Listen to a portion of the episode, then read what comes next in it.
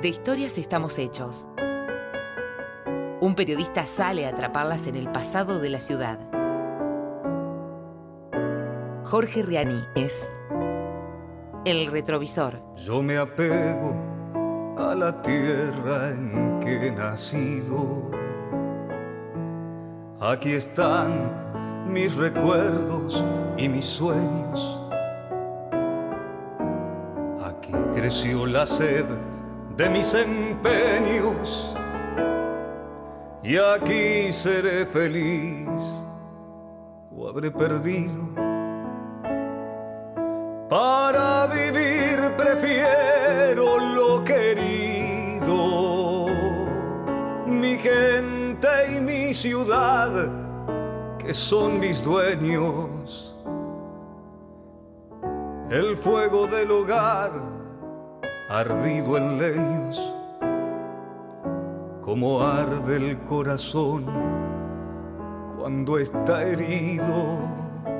Intuyo que vas a hablar de Teresa Rato. Intuye muy bien, intuye muy bien. Cada vez que iba a, Concepción del Uruguay trataba de hacerme un tiempito para visitar a una señora muy grande, no, no Teresa Rato, una señora, una, ancianita, una, una, viejita, ya falleció, muy querible, pelos plateados, ojos azules, viviendo en una casa del centro, una casa ubicada en calle, Washington, y uno entraba y parecía el tiempo efectivamente detenido en ese, en ese lugar. Em, no se había tocado nada, casi nada, en más de 100 años. Faltaba la moradora principal. Estamos hablando de Teresa Rato, como bien dijiste Antonio. Em, Teresa Rato, esa era su casa. Estamos refiriéndonos a una, bueno, uruguayense, hija de inmigrantes, que había tenido la dicha de conocer a la primera médica argentina, Cecilia Grierson, que había estado en Entre Ríos precisamente y había vivido por designios de su profesión en esos tiempos, ahí en Concepción del Uruguay. A Cecilia Grierson la tenemos en el billete de 2000. Claro, ¿no? Exactamente, creo que sí, sí, sí, sí, sí, sí, no sé, en el billete de 2000. Lo que pasa es que lo, veo poco ese billete, pero... Bueno, porque salió un billete con Cecilia Grierson y otra con otro con... No, y con... Con Ramón Carrillo. ¿Con los dos? Con los dos. Ah, los dos están, bueno. Están los dos juntitos. Están juntos. Acá, acá está. Cecilia mm. Grierson. Devuélvalo después. Y, y, Ramón Carrillo. No, mire tanto. Bueno, uno entraba a esa casa y estaba todo decorado, ya te decía, tenía por ejemplo un eh, empapelado rococó, había instrumentos que uno instruye, va, no sabe para qué existía, pero claramente eran muy viejos porque estaban hechos de bronces, con vidrios biselados eh, había, en fin, cantidades de cosas. No eran descartables. No, no, no eran para nada descartables, efectivamente. En ese momento nada era descartable.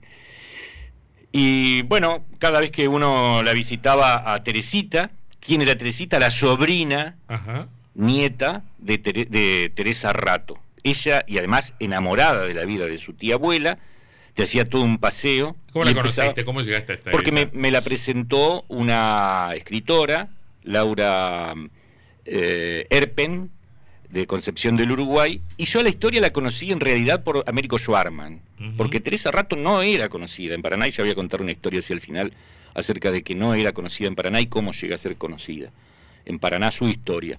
Eh, de las muchas cosas que traía Teresita, Teresita para identificar es entonces la, sobrina nieta. Claro, había una que me llamaba mucho la atención y que era, bueno, un pequeño baúl que lo abría y eran dos trenzas. Eran las trenzas que habían sido de Teresa Rato. Y nos contaba que tenía una enfermedad, en este momento no, no recuerdo, no lo repasé tampoco cuál era, que hacía que, se, que pierda pelo. Entonces les decían la pelada, le decían en, en, un clarísimo eh, bullying del que, que sufría Teresa Rato. La cuestión es que, bueno, habíamos quedado en que Teresa se este, inspira en la vida de Cecilia Grierson y dice yo también quiero ser médica. ¿Y qué hace? Se inscribe en la Universidad de Buenos Aires, donde llega, y no había muchas ganas en verdad de que sigan estudiando las mujeres. no sé cuál habrá sido el derrotero de Cecilia Grierson, pero a Teresa Rato le dijeron, pero usted tiene que ser bachiller para estudiar medicina. Bueno, no, pero soy, soy maestra normalista. Claro. Entonces le dijeron, no, no, va a tener que ser bachiller. Mira. ¿Y qué hizo ella? Hizo de nuevo la escuela secundaria.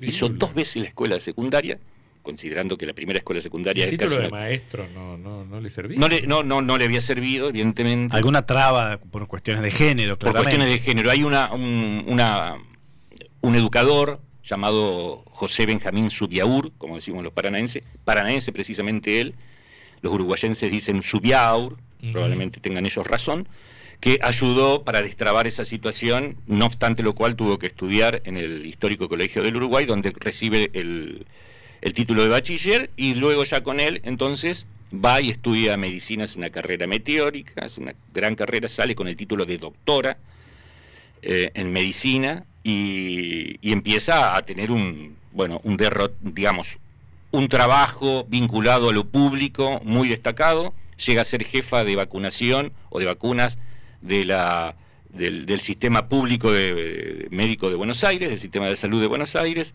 integró el primer centro de, de mujeres eh, universitarias y falleció, ¿Estamos hablando de qué año? estamos hablando que ella falleció a los 29 años, Upa, 29 años, ¿eh? Muy joven. en 1906. Mira. 1906.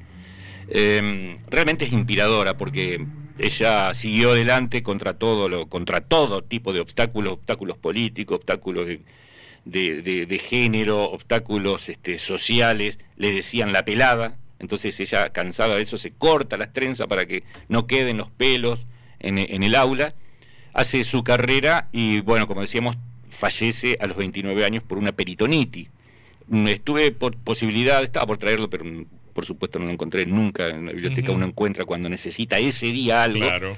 Estaba por traer un librito que se imprime cuando con las eh, noticias necrológicas de todos los diarios porteños y del país en realidad, con- incluido La Nación, la prensa, eh, donde se hacen una evocación, por supuesto, una, una necrológica sobre lo que fue su vida y esto prueba que ella llegó a tener el reconocimiento por lo que había sido su, su, gran, Claro. su gran desempeño. La verdad que es inspirador.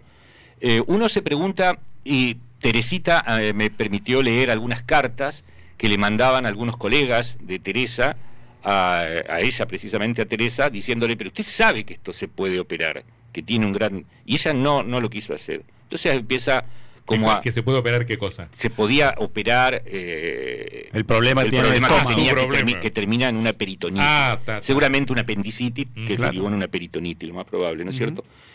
Pero ella no, Mira. no da ese paso, uno llega a preguntarse por qué, porque estaba advertida de manera médica. Entonces le pregunté, me acuerdo a Teresita, porque uno eh, veía las cartas que, que- que- que se escribían con Subiaur, le digo, ¿no habrá estado enamorada de Subiaur? Y ella cree que sí. Por supuesto que eso es un secreto que se llevó a su temprana tumba Teresa Rato. Usted es una, una especie de, de- de intrusos de la historia. decían. Y me metí ahí, no sé, la verdad que tenía fascinación por, todo eso. La verdad que tenía fascinación. Y bonus track Sí. presento. ¿Cómo logra llamarse el hospital de la Baxada? Acá se le dice mucho la Baxada, Teresa Rato. Teresa Rato. Bueno, ahí este una falsa modestia no me va a permitir, este, no me va a impedir contar esta historia, pero en alguna ocasión tuvimos oportunidad de entrevistar a- al entonces ministro de Salud, Carlos Ramos, eh, habíamos escrito una nota, en mi caso, bastante crítica respecto del, del hospital, la Baxada, cuando todavía era un proyecto, y, y Carlos eh, Ramos, con, bueno, con mucha dedicación, mucha paciencia también, me convocó para mostrarme cómo era el proyecto, me lo mostró, me pareció realmente interesante, muy interesante, pudimos hacer una segunda nota con su versión, ya como ministro de Salud eh, de aquí de la provincia de Entre Ríos, y le pregunté cómo se, llama, iba a llamar el, eh, el hospital. Me dice, no tiene nombre todavía, estamos evaluando. Le digo, ¿por qué no le ponen Teresa Rato? ¿Sabes quién fue Teresa Rato? Si no sabes, no importa, porque nadie lo conoce aquí en Paraná. Entonces así le prometí el libro Entre Ríos Secretos, donde contamos esta historia, como los semana me lo manda a reclamar, me dice, me dijiste que me ibas a traer un libro, se lo mando, y un día me llama y me dice, mañana anuncio el nombre del hospital. Es Claro, una- porque él era ministro, ministro. de salud, Ministro era de ministro Salud. de salud, y le puso el nombre Teresa Rato, entonces aproveché y le dije, ¿por qué no le invitas a Teresita?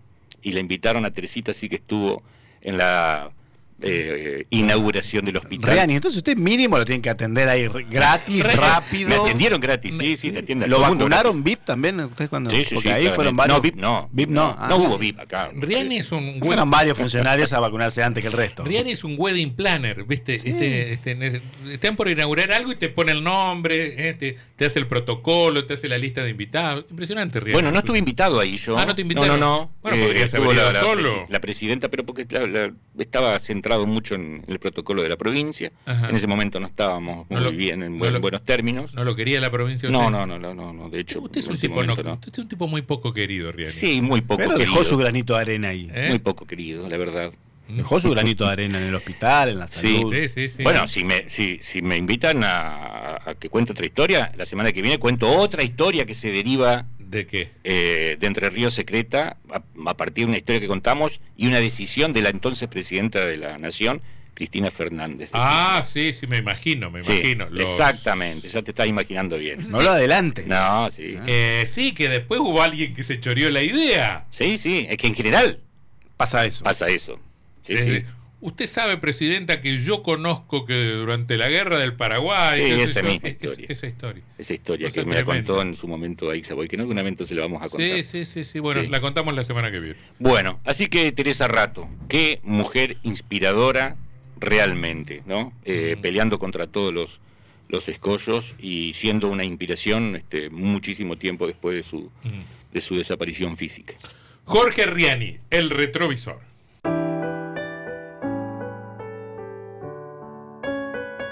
Jorge Riani. El retrovisor. Yo me apego a la tierra en que he nacido. Aquí están mis recuerdos y mis sueños. Aquí creció la sed de mis empeños. Y aquí seré feliz o habré perdido otro será mejor.